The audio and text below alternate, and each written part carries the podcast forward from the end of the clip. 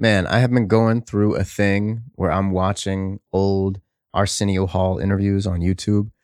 It's weird. I, I think I end up doing this like every few years. I remember I went through the same thing maybe th- five years ago or something where I just like tore through all of his interviews.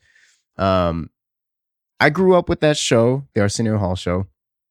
And like, I, you know, I was a kid, so I don't really, you know, when you're a kid, it, you don't really pick up at least when you're watching TV, you don't really pick up on like body language and insinuations and um, kind of the vibe of people. but watching it back, like not only are there a lot of really crazy, crazy moments where like, um, you know, Andrew Dice Clay like gets up and does a monologue and like he almost starts crying, but like the audience thinks it's a joke, so they're laughing, and he's like trying to force out this like very serious conversation about who he is.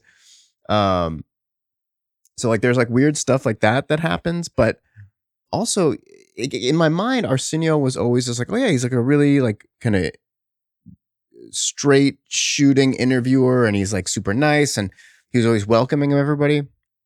But I was watching uh, one of the Vanilla Ice appearances, and um, like the whole time for like ten minutes, he's just Arsenio is just going at Vanilla Ice. Now I don't have like you know, I'm not like a Vanilla Ice fan. I never was, even as a kid. I was like, I don't. Uh, this is not my thing. Um,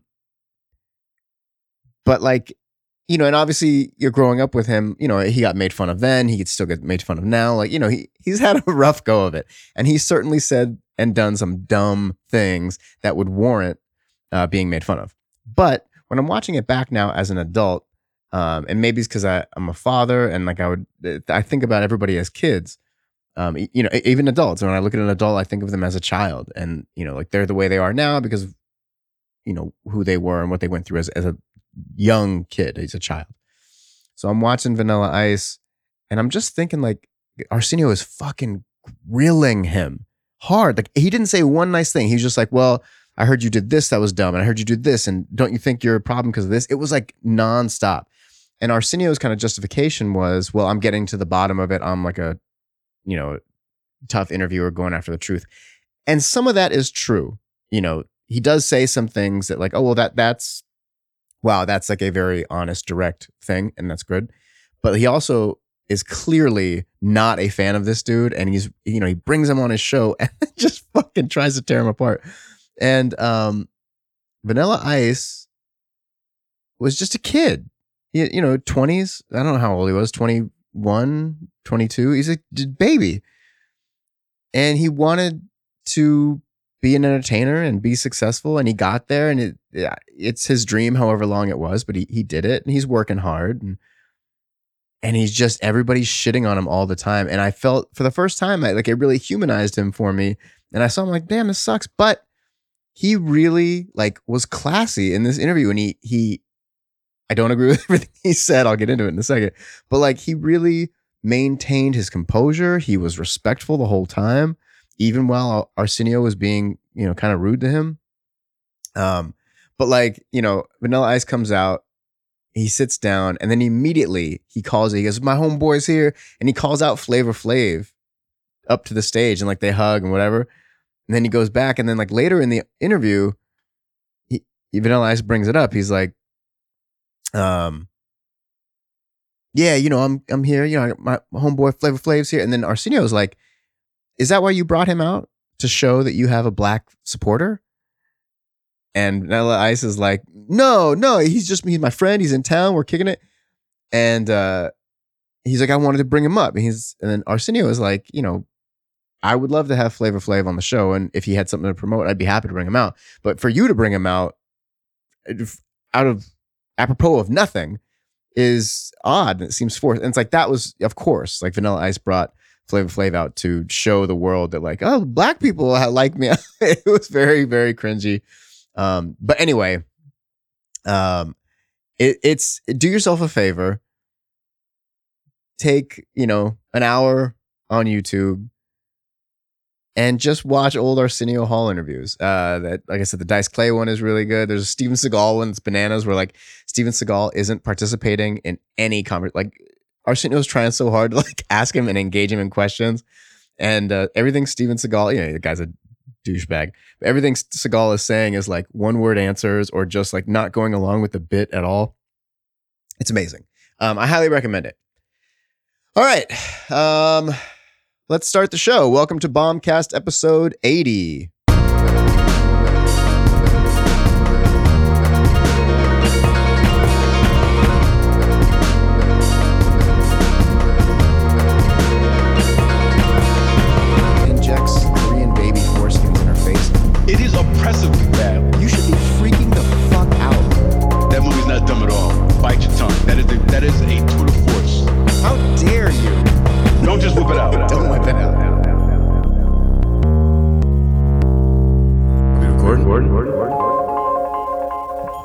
Right, thank you everybody for uh, joining us again. As you can hear, uh, there was only one voice today, and it's just mine. Uh, sadly, Brian couldn't be here; he got held up with some other stuff, so I am here uh, solo. So you're gonna have to deal with that. Sorry in advance for being awkward, but that's just how it's gonna go down. Um, you know, he'll be back next week, and we'll have all the wacky shenanigans we always get into. Uh, so what's been going on? Um, well, obviously some crazy stuff. Uh, Kanye has been continuing to uh, implode and uh, getting crazier and crazier. And that's dismissive to say that he's crazy. Um, I, don't, believe that he's crazy. Uh, he doesn't. I, I do believe he's an asshole. Not that he never does anything good, but um, you know,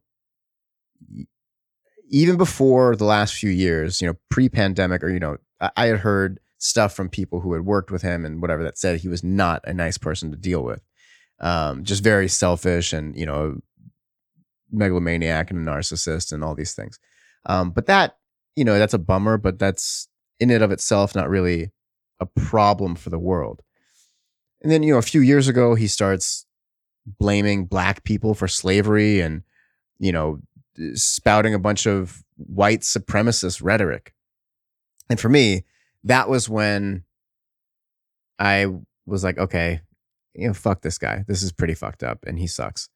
And then he starts getting into politics and he tries to run for president. And then I'm like, okay, really, fuck this guy. Because now it's not like he's just a weird musician trolling and ha ha ha, that's weird, or just ignore him. He's eccentric or whatever.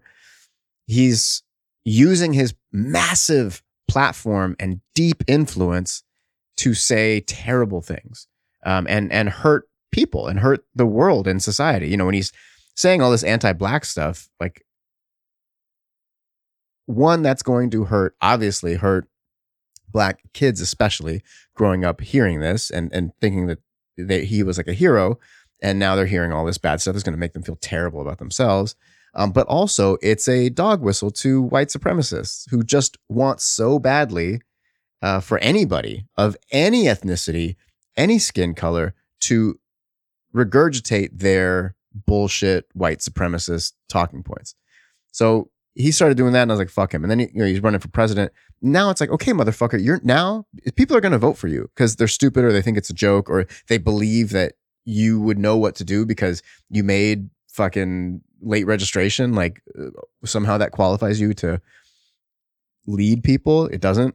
Um, so it's like it wasn't a joke because you're taking away. That was when Trump was up for reelection. So now you're you're taking away votes from real candidates at that time. You know, well, I mean, Bernie got fucked over, but like, yeah, you know, nobody they wouldn't liked Bernie anyway because he would have actually, you know, made real changes and, and helped people in the world.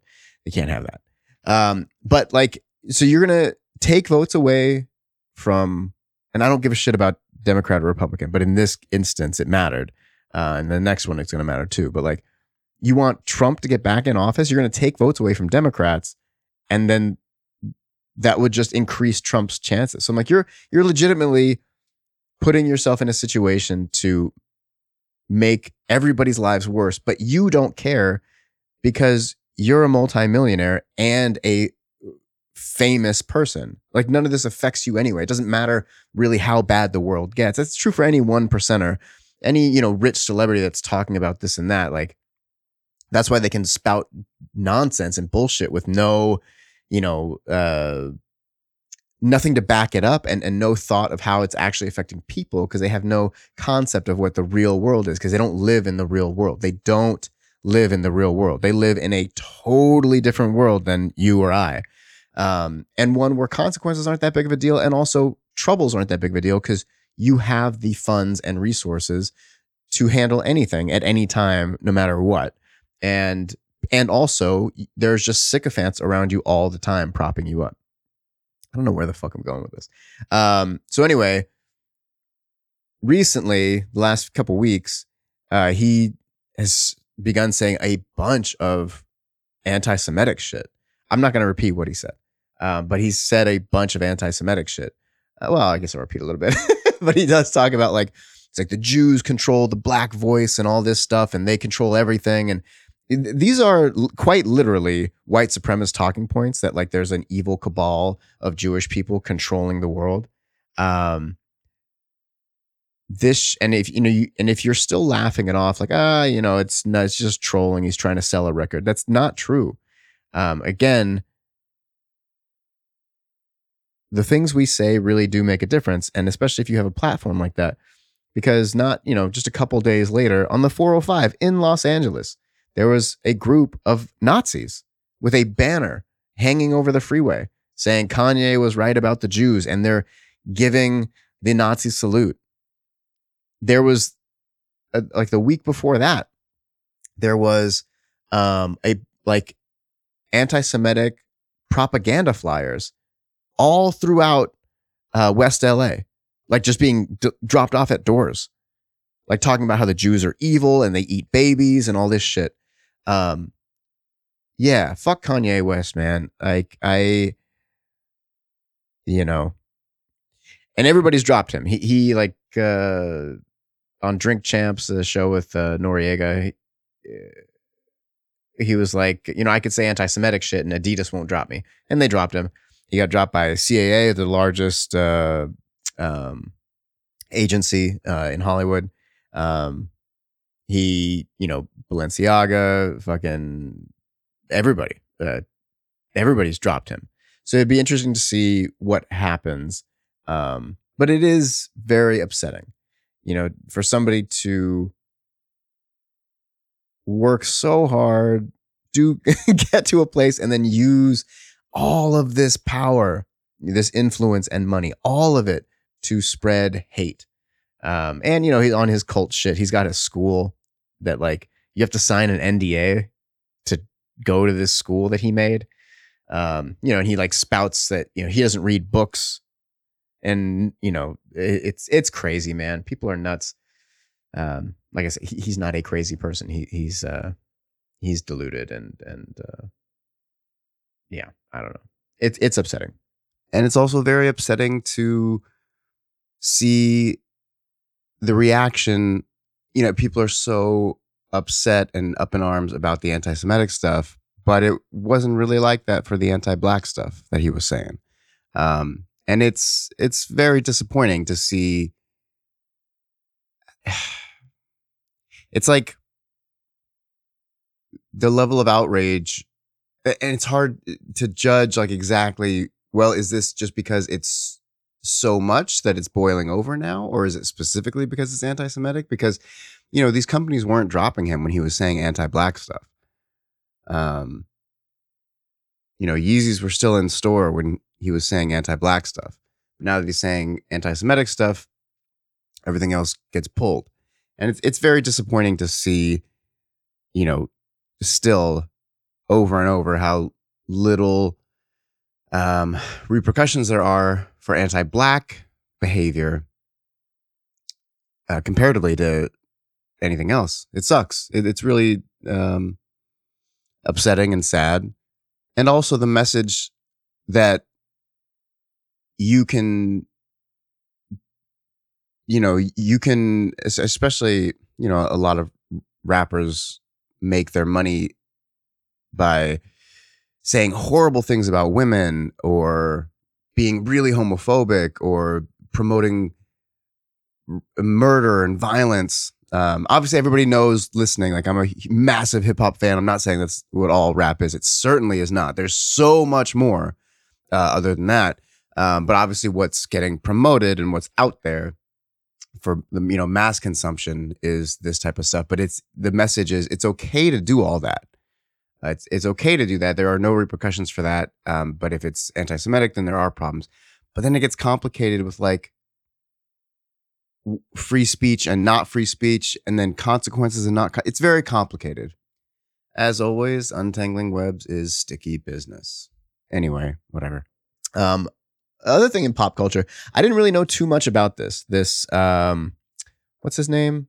Darrell Brooks, um, who uh, last Christmas 2021 in uh, Waukesha, Wisconsin, uh, after he had like a domestic violence uh, incident. You know, I, I don't know exactly all the details of that, but he drove his car into a parade and killed six people. Um, so the his trial is currently going on, and uh, horrific. I I it, it the the specifics of why this trial is happening are too horrible and and terrifying. Um, I so I, I'm not going to talk about that, and I'm not qualified to talk about that anyway. I will say this: he has chosen to represent himself, and, and this is a televised uh, trial. I'm not watching it uh, closely, but I'll I'll watch clips on on uh, TikTok and stuff like that. That's such a, when you say a sentence like that, it sounds so lame and uh, uninformed, which I guess it is. But I am seeing these clips, and it's insane to watch this guy represent himself. He has obviously he's not a lawyer, but he's read enough to know that like a bunch of terms that he throws around. Um, he objects to everything with like no basis, and he's constantly getting overruled. But he also follows no process or decorum, and he gets into like childish arguments with the judge. And the judge, who I think is hot, um, she I don't know how. Like she obviously gets she gets frustrated, but she has been so composed and even and and tries to be respectful to this guy who has no respect or bi- for the court and no business representing anybody uh, let alone himself. Um, it's nuts to watch but like he often gets kicked out to an empty courtroom next door because he's just he keeps arguing like a child. She'll ask him yes or no questions and she'll repeat the question like five or seven times and he just keeps trying to argue about other shit. It's fascinating to watch um, I don't know like the the details of everything he did, but as far as I know, well, allegedly did. That's you know, there's like pictures and shit. So whatever. Um, but you know, he he or this the trial. The people who died were kids and old people. Like he, it's horrible. Um, it's truly horrible and and so while you can find yourself laughing at his behavior in the court um it it you you have to separate that from what actually happened. It's almost it's very odd like it, to to parallel these two things. Yes i know why this is going on and also this is this mockery is crazy and fascinating and kind of funny. Um but you know it's if i would recommend watching some of it. You just you kind of can't believe it. Similar to how like trump conducts himself where he like throws tantrums and talks shit the way a child does um and and everybody's kind of like what?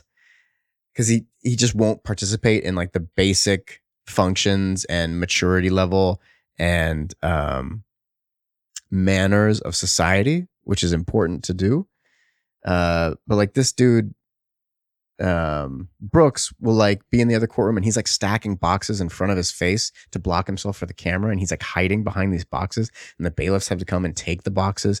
And he keeps, and then he'll say like, I can't hear you. I can't hear you. But then they brought in the bailiff who was in the other courtroom with him to testify. And the bailiff is like, no, we can hear you fine. It's just, it's crazy. It's really, really crazy. Um, and real quick, you know, why manners are important.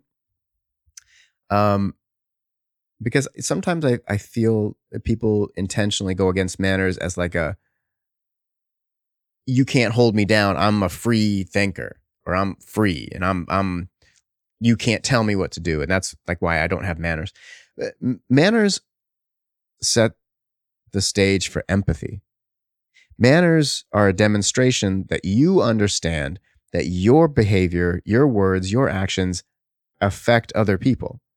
And you are in public, tailor them enough so that everybody has an okay time.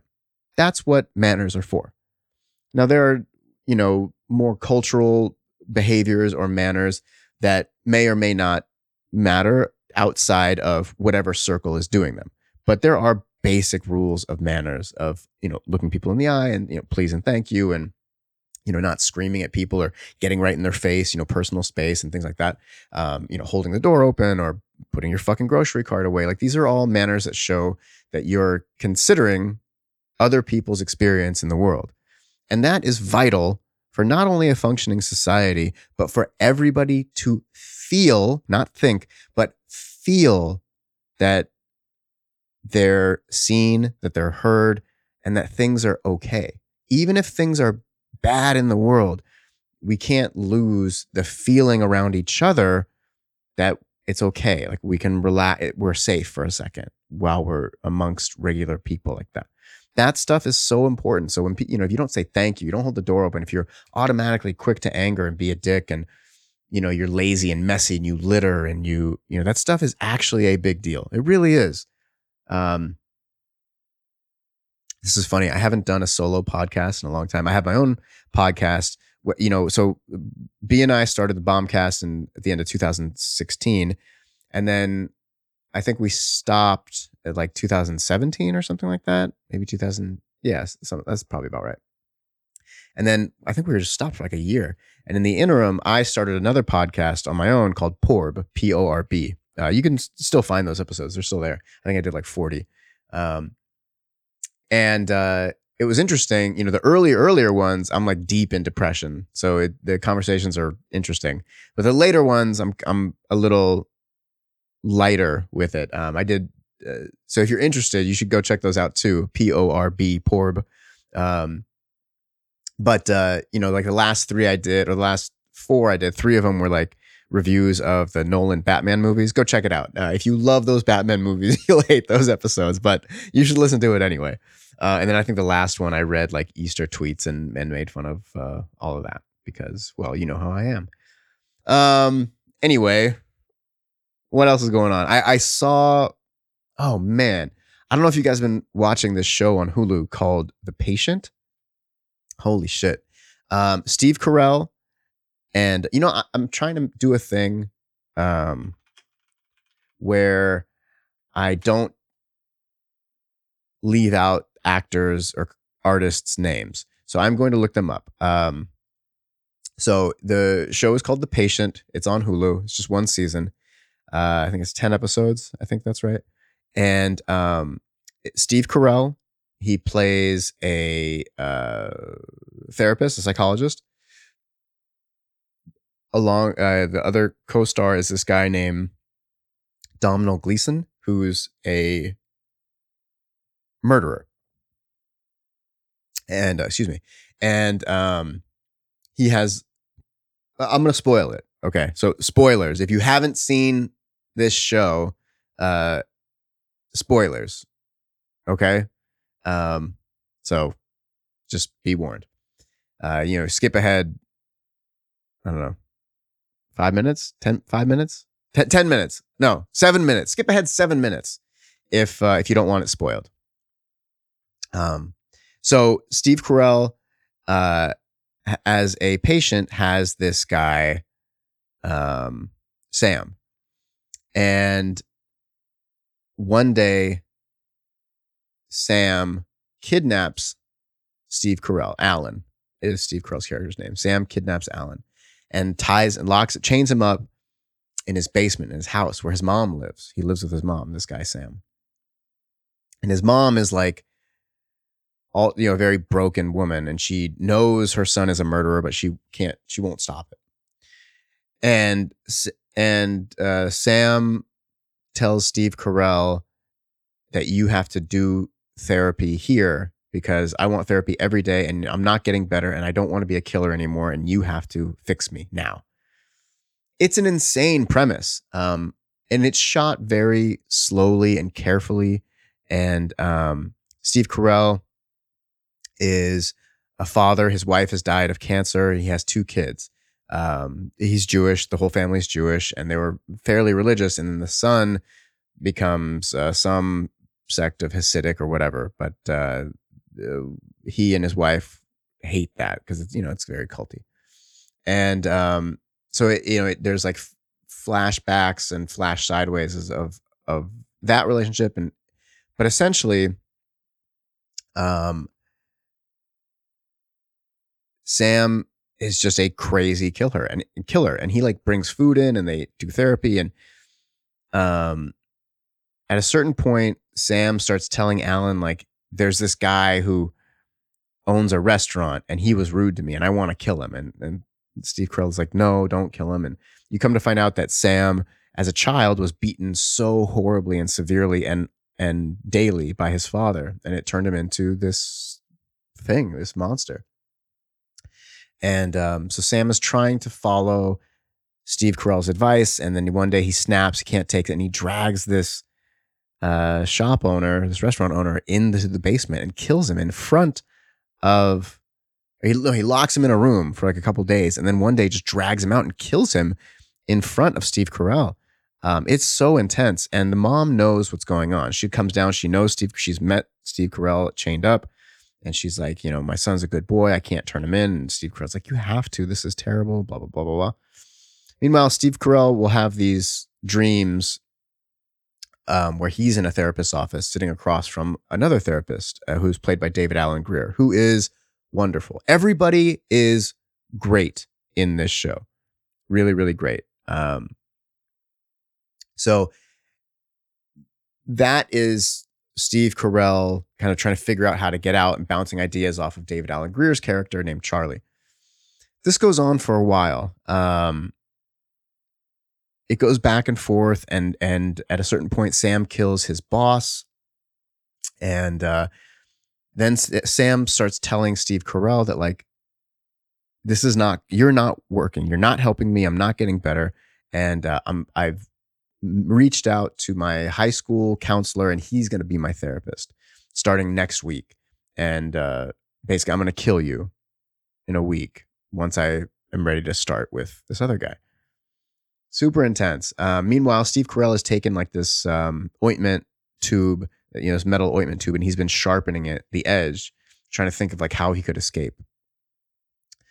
And uh, at a certain point, you know, Steve Carell and Sam are talking, and Sam comes to the conclusion that like, oh, if I if I kill my father, I'll get it out of my system and I'll stop being this way. So he goes to his father, he almost kills him, and then he stops and he comes back, and Steve Carell is like, hey, it's working. It, it's worked.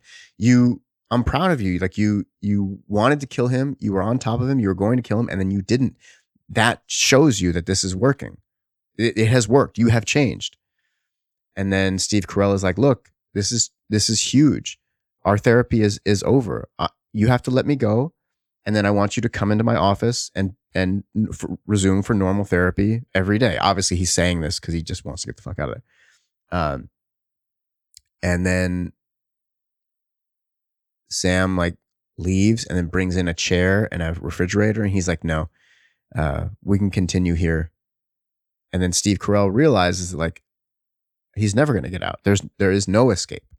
Um, he's never going to get set free. He's never going to be let go. There's nothing. There's always going to be more. That you know, Sam wants a new father figure, and Steve Carell uh, has has filled that role. So there's no way he's going to get out. And um, it's really heartbreaking because Steve Carell had this huge rift with his son, and uh, you know the his, his wife, the son's mother, died of cancer, and there was a huge rift at that time too.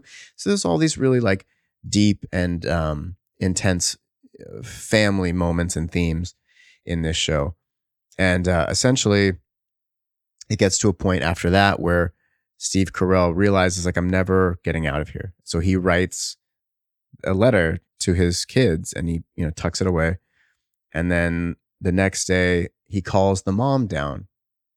Sam is upstairs. He calls the mom down, or no, the mom comes down to bring him breakfast. And he grabs her and he holds that sharpened metal tube to her neck and he calls Sam down. And he's and he had told Sam the day before, like, you have to turn yourself in. The only way you're gonna stop killing um, is if you're in custody somewhere. Like you need to be in a mental hospital so that you cannot kill again.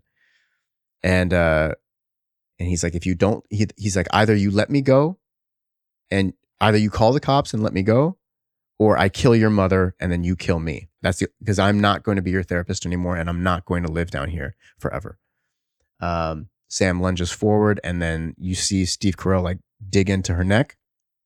Then it cuts to this scene where Steve Carell wakes up on a couch and he's surrounded by his family and they're at dinner. And then they even reference, like, oh, were you dreaming of something when you were away? So you think, like, oh, this is a flash forward and he got away and they're all singing the song. And then you see sitting at the table David Alan Grier and you realize he is not free and he is passing out. And then it cuts back to Steve Carell and he's being choked by Sam and Sam kills him and that's and you think like there's going to be some this can't be it but that is it. He does die. And uh the kids get the letter and then at, at a certain point i'm still talking about it guys in case you're coming back. Give me 30 more seconds. I'm still talking about it. Uh, and then at a certain point uh, the, the kids get the letter explaining what happened. They find you know in their father's handwriting. And um, it's very heartbreaking. And then Sam realizes what he said was true, that he's not going to stop, and he chains himself up in the basement. And uh, what a show! Okay, spoilers over. What a show! Um, it it was bold and unexpected and uh, heartbreaking and beautiful. Um, terrific performances. It's quiet and solemn and scary uh, not scary in the way that like you know a horror movie is scary like alien or something like that um, but it is it's just frightening you know emotionally where it goes and and the situation is scary um but boy oh boy do i recommend it the patient on hulu uh so good so so good I'm really, really a big fan. I will probably watch the series again. Uh, yeah, I like it. Um, so yeah, check that out. Uh, the other thing I wanted to talk about, um, Clerks Three came out. I am a big Kevin Smith fan. Um, I always have been. Um, you know, everything he does doesn't necessarily hit with me, but most everything he does hits, and I I'm a, I'm a fan. I really am. Um, you know, I, I, chasing Amy was or Mallrats was the first thing I saw from him. Um, you know, when I was a kid when that came out, so it, you know that type of very silly, raunchy humor with heart. Um, I loved so much, and you know, it was heavy comic book laden stuff too. I, I grew up reading comics. I still read comics. Uh, but it was great. And then, you know, uh, Chasing Amy blew my mind. I was in high school and I was like, wow, this is amazing. Forget about what you think about, like, oh, he's saying lesbians need men. That's not one, that's not what he's saying. Um, but it was such a great portrayal of the feeling when you start a relationship and everything is amazing. And then when things go sour and that tension and um, disappointment and resentment, that feeling in that movie is amazing. Despite like how great it's written and you know it's visually it's really cool to look at and you know soundtrack is good. Um, those feelings that he managed to put on paper and then put on screen, which are two very different things, were really amazing. And then I went back for Clerks and I was like, holy shit, Clerks is amazing. Um, and then you know everything else. Dogma was amazing, and and I really love Jay and Bob Strike Back. It was very very silly. That's a slapstick comedy. Um, but it was fun and and just super silly and and enjoyable. Um, and then I probably lost a couple in the middle where I didn't see some stuff, and and then uh, Clerks two I really enjoyed, and uh, and then I remember listening to his pod, one of his podcasts, uh, Kevin Smith's podcast. For those who don't know, he has a lot of podcasts, and he's been podcasting since basically podcasting started. Um, but I, I can't remember was it Smodcast?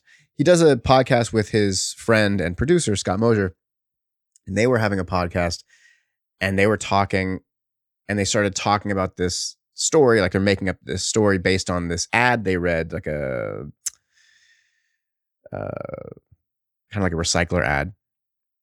Recycler's not a thing anymore, uh, but that was like a you used to be able to put ads in it to buy stuff, or is it like what Craigslist is?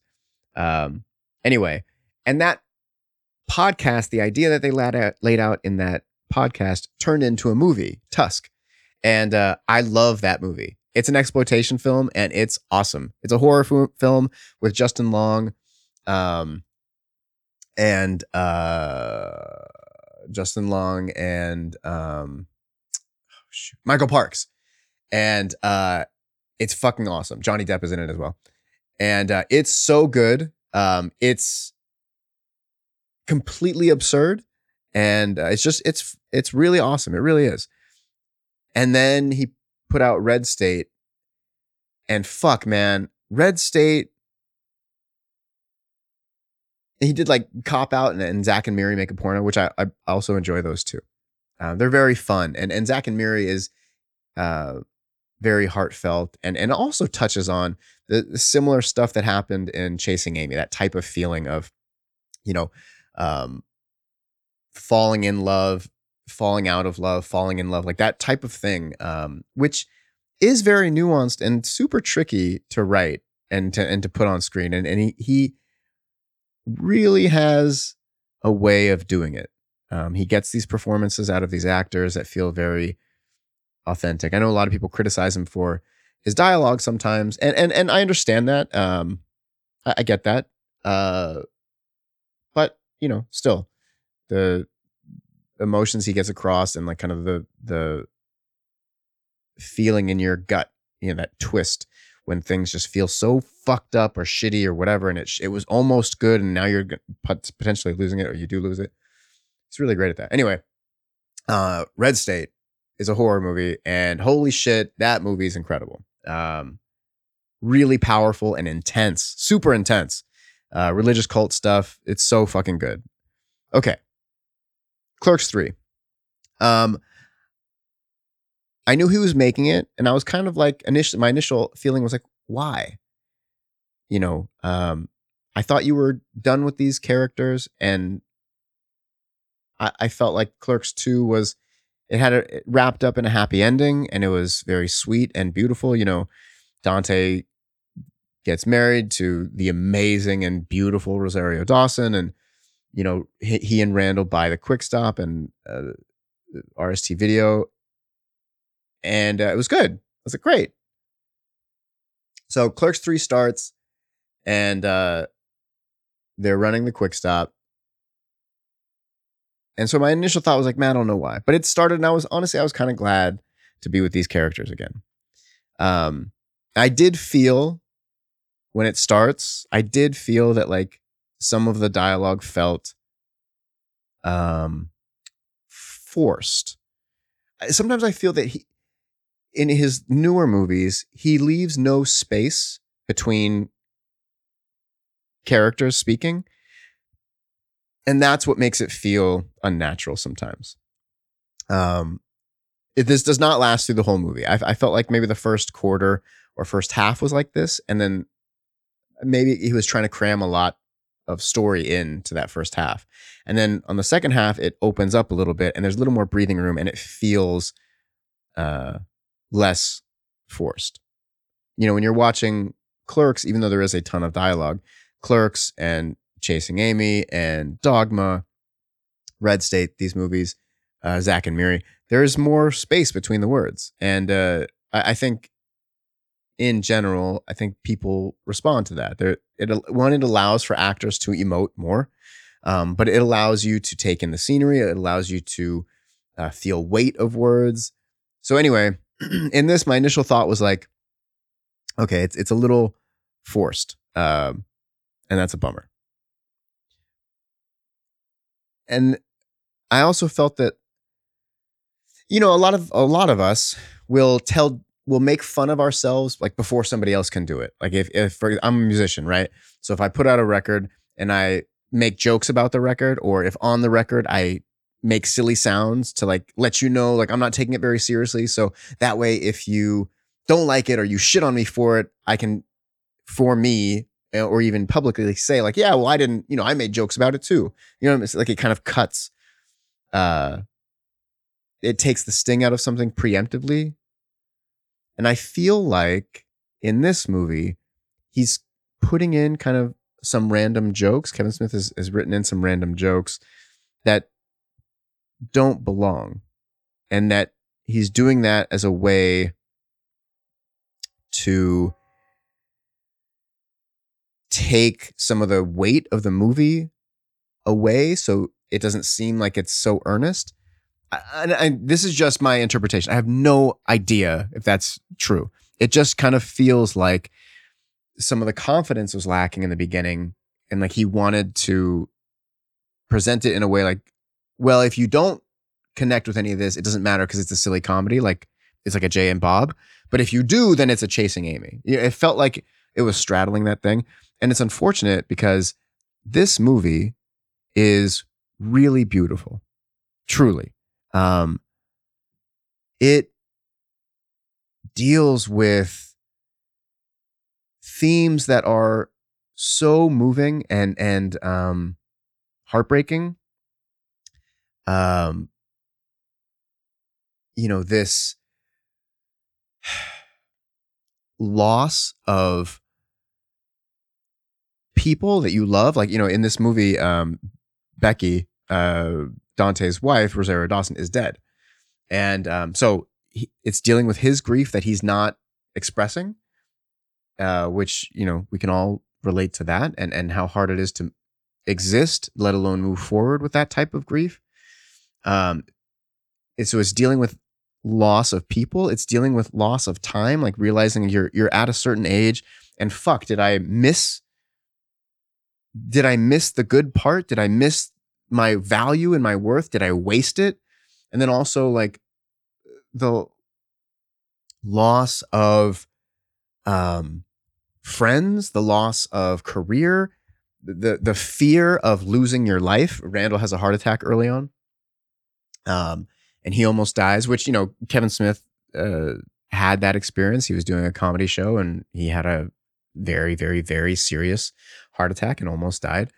Um, so that, you know, this stuff is coming from a very real and genuine place. It's so it's dealing with all these things. It's dealing with having to settle uh, with people, having to settle with career, having to cope with the fact that, well, uh, this is what I have. This is how I'm going to ride this out. And I don't know if I'm particularly happy about that. So a lot of like midlife crisis type of uh, emotions, which, you know, at 40, I I get it. I get it. And um it's it's hard, man. It's the the stuff with Rosario Dawson is fucking brutal, man. Because she visits Dante in his imagination when he's at her grave and when he's in front of movies, and like it's harsh. Um, so there's all these other themes of like moving on. So he's trying to Dante's trying to move on from the loss of his oh, and she was pregnant with his child. Um, it's hard, man. It's it's hard. Uh, you guys know I've talked about a lot on this show that like, you know, as a father, like anything with kids, you know, it, it's just harsh. It's hard to to see and and hear. You know, I'm a single father, so it's like all day, every day, I have just fears of something happening to my son or something happening to me, and I can't be there for my son. And what would my son's life be like if I wasn't there with him and for him? And, um, you know, I, uh, so there's all that. Um, it's, it's, uh, so, you know, Dante is trying to move on from that loss. And at a certain point, he realizes that his friend Randall is very selfish and he needs to move on from him. And, and Randall is so focused on making something of his life that he's not considering what he's making other people do for him and what he's turning their lives into. Um, so you know, there's all these things that we all have dealt with or are dealing with or will deal deal with that make this movie super heavy and um and and uh beautiful and poignant and impactful. Um, those are words that like i always want to use with movies because i want that to be my experience. Even if you know some movies can just be dumb entertainment of course. Um, but like if it's and i like everything to be personal. If it is personal i, I want those things. Give me give me that. Give me friends and people facing mortality and leaving friends and and and feeling like your life hasn't meant anything. And what do you do about that? Is there anything to do about that? Is it even possible? Give me that stuff because we're all dealing with that. And i kind of feel like no matter what level of success you're at or what you think you've achieved or felt you have or haven't achieved you're still going to feel that way hmm. because we don't know where we came from. We don't know where we're going. We don't know what happens when we die. We can have hopes of what happens but we nobody has any fucking idea. So to have those conversations in our art uh in our interpersonal relationships is so important you know? Um so it's like my close close friends those are the conversations i like to have. You know i had my friend rob was over the other day and we were hanging out and that's the stuff we're talking about and we're both kind of lamenting about how it's difficult to connect to people who can't have those conversations who look at you weird when you're like uh you know yeah whatever but you know one day the sun will explode and the earth will die a cold frozen death so i guess nothing we do matters. Everything you've ever seen touched felt smelt you know imagined will be gone. Yeah but people can't talk about that it's weird. So i like a movie that is dealing with what if i don't matter um, and then in that finding well you do matter. And it doesn't matter to how many people or how big you perceive your impact to be um, you do matter. And and that's enough. So this movie touches on all that. So when i said that you know i feel like some of it the dialogue lacks confidence by forcing in some some awkward jokes that don't belong that's what i felt that it was tr- it was taking away from not that i needed this movie to be like all somber because you know he, he is a comedy writer so he's funny and there is funny shit in this. Um there's this scene where, uh randall's in the hospital and um dante and uh elias elias is back from clerks 2 um he was like the super christian dude and uh he had prayed to god for something to happen and it didn't happen so now he's a satanist which is funny. But he's so he's in and he's praying to satan they're like if if randall since god won't help me didn't help me didn't answer my prayers i'm going to pray to satan satan if you save randall i will be your servant and uh and there's something something to the effect of um I have to fuck Satan, and then like so he like takes down his pants in, in the hospital, and Dante's like, chill out. He's and then Elias is like, no, I have to fuck Satan, or I have to let Satan fuck me. It was very funny. Um, and then there was another moment where, so Randall ends up being okay, and then decides he's basically you know reenacting Kevin Smith's early life, you know, where he decided to make Clerks. So he's like, I want to make a movie about us, and blah blah blah. So they're making Clerks in they're making Clerks one in Clerks three. It's very meta. anyway, there's a part where they're filming outside or something like that, or they're arguing outside, and uh, Jay, Jason Mewes, Jay, he's next door in the video store. You can't see him, and it's just a shot from outside, and they're arguing outside, and then Jay like busts open the door. And he's like, "Shut the fuck up! It's nighttime." And I don't know why, man. That made me laugh so hard. Like, I, I guess like the the dopiness of it, like it's nighttime, and then you know juxtaposed with the "shut the fuck up." It really got to me. I liked it a lot. Um. So anyway, uh, and I'm gonna spoil this too. Obviously, I've been spoiling it. Um, there are some weird choices. Justin Long is back. He's like a nurse in the hospital, and for some reason is doing a weird accent. And again, for me, it's like okay, well, it, it it just takes me out. Like this is all serious stuff, and you can make jokes, but like you don't have to make the characters caricatures of themselves. Also, like you can let the dialogue be funny, and stuff like that. It just whatever. Um, it, I didn't. enjoy that stuff. And I wish, you know, someone who was involved or, you know, could have said, like, hey, you know, this might be taking away from how good this movie is. Um, because I feel like it was.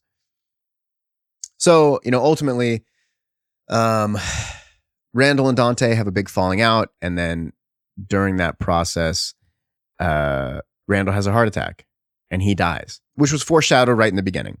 Um, he dies, and uh, it's sad. Randall is there and he's playing the movie for him on his hospital bed while he's dying, and you know, for me, that dying in a hospital bed is a fear. I don't want that. Um, you know, all I really want in this world is a house for my son and I. I want to be able to go on one vacation a year. And I want to die an old man surrounded by my son and his family. That's all I want. Truly. Um, any aspirations I have about, I'm a teacher, I'm a very good martial arts and boxing and personal trainer and a teacher. Um, and I'm a musician and I want more success in those areas. But ultimately, all I want when it comes down to it, all I want is a house, a vacation with my son every year, and to die old in my house or his house, surrounded by him and his family. That's all I want, man. So, you know, for me, seeing this character who I, I've grown up with, you know, these clerks for whatever it is, 20 years, 30 years, whatever, however fucking old that movie is now. Um, it was scary for me to watch Dante dying on this bed while Randall is crying next to him. It's sad. And, um, and it cuts to, you know, Dante is in a theater and Becky comes in and they're sitting and he realizes that he's dead. Um, very beautiful moment and then they they leave together before the movie's finished. He's like, I, I don't need to see the rest. I, you know, he, he's he's made peace with the fact that he's dead. He's made peace with um, moving on and letting go, and also accepting that the world will move on without him as well. Um, which which I feel is something we all, whether we know it or not, we all we carry this pain with us that like because we have experienced death from our loved ones and we know that we move on and and you know that people will move on too. And while it's sad that you're leaving them it's also sad that they're leaving you. Um and and, that feeling comes across uh in this movie and, and in in that scene it was uh you know with um Dante Becky in the theater it was it was done well. Uh, it's it's really beautiful it truly is. I'm getting all choked up um, and then at the funeral, it was, you know, you get to see, I'd recently, like a couple months ago, had gone through the whole comic book men series. You know, it's like Pawn Stars, that pawn shop show, but in a comic book shop, and it's Kevin Smith's comic book shop in Jersey. And uh, you know, his friends Walter and Bryan and and Ming and Mike, and they run it. And I'd recently gone through that whole series again, which I really enjoy. Again, as a comic book nerd, and you know, it's just it's just fun. Um, so it was cool seeing those guys and uh you know, like Ralph Garman is in there's a bunch of like Kevin Smith world people at the funeral. It's very sweet and touching. Um it's always nice to see Kevin Smith in pants. he was in pants uh at a certain point in the movie uh as as Bob. Um there's also another part I, I forgot to mention in the, in the quick stop there's an uh, an Entenmann's display at the end of the aisle, and I don't know. I feel like I feel like he meant it, but I don't know. But for me, this is a Seinfeld reference. You know, they're not a part of a grocery store. They're not a part of the market. They have their own display at the end of the aisle. It was cool. I liked that a lot. Um, and then during the credits, the song uh, there's a song playing for about half the credits, and then in the latter half of the credits, Kevin Smith is talking about you know this experience making this movie and and you know what it means and all this. And I I love that type of stuff. I love an artist who not necessarily will explain their work, but who doesn't have who who will make it personal. That's what I love. Um, you guys, you know, when Brian and I talk about stuff, obviously, I'm always going back to like I want vulnerability. I want, I I want a personal connection to the artist. I I want I want vulnerability. That's all I want. That's how I live my life, very vulnerable, and I, I let people in, and I'll see, and they can see, and whatever. And that's what I want when I when I'm uh, consuming art. I want that vulnerability from myself. I want it from the artist. So I always love it uh, when that happens. And and Kevin Smith just talks, and it was really sweet. Um, he he's an amazing storyteller. Whether whether you are a fan of his movies or not, um, his ability to talk, to talk story, and to and to communicate verbally, um, is really amazing. Uh, you know, years and years ago when the I have the, the an evening with Kevin Smith DVDs. It was like two a two DVD set which I watched over and over and over. I watched again a few months back. Um, his ability to tell stories is incredible, truly, uh, like really, really amazing. Um, so I love listening to that man talk, and uh, I really, I liked this movie a lot. Uh, like I said, it meant a lot to me. It, it's not without its faults in in my uh, eyes, um, but those are small quibbles in comparatively to the overall experience and what I took away from the movie. And uh, I find those things, those themes, to be very therapeutic and uh, beautiful. So, props to you, Kevin Smith. Um, yeah, thanks, man. I, I I appreciate it. Appreciate the work. I don't know. I guess that's it. I haven't rambled by myself in a long time, like I said. Um, I think I'll wrap it up. Uh, oh no, wait, a couple more things. Uh, the new Ti West horror film, uh, slasher film, Pearl. It's a prequel to X, which also came out this year. Uh, fucking amazing. I'm a huge Ti West fan. Um, you know, last uh, or the House of the Devil, the Innkeepers, um, X. Uh, what was the other one? Sacrament. Um, he's fucking awesome, and Pearl is outstanding. I I loved it. Um, I, I highly recommend you check that out. Anyway, um, I'm not going to go into it because that's you know it's a slasher movie and you you uh you just got to watch a slasher movie. It's fucking awesome. It really is. Mia Goth is a force, man.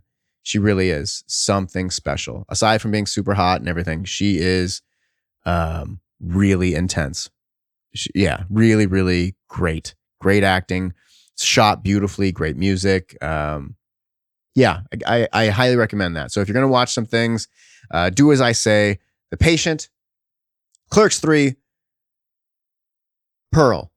That's what you got to watch. And uh, while you're at it, rate and review on iTunes. When you do that, it helps us get bumped up in the algorithm so we can be exposed to more people, uh, which would be helpful. Also, uh, follow us on Twitter at Bombcast Podcast. Uh, subscribe to my YouTube channel at Grahm Baker and my Twitter at Grahm Baker, and uh, you know Instagram uh, at Instagram Baker, TikTok at Grahm Baker. Just you know follow me on all the stuff. I've been doing these uh, 60 second self defense videos where I give very helpful self defense tips. Some of them are physical, some of them are mental, some of them are practical, like everyday stuff. Um, and I do it in 60 seconds. So you don't need to invest your entire life, as I have, into the martial arts. You can learn some good shit in 60 seconds um, that'll do it. And uh, we'll be back. B will be back next week. So we'll see you guys then. Peace.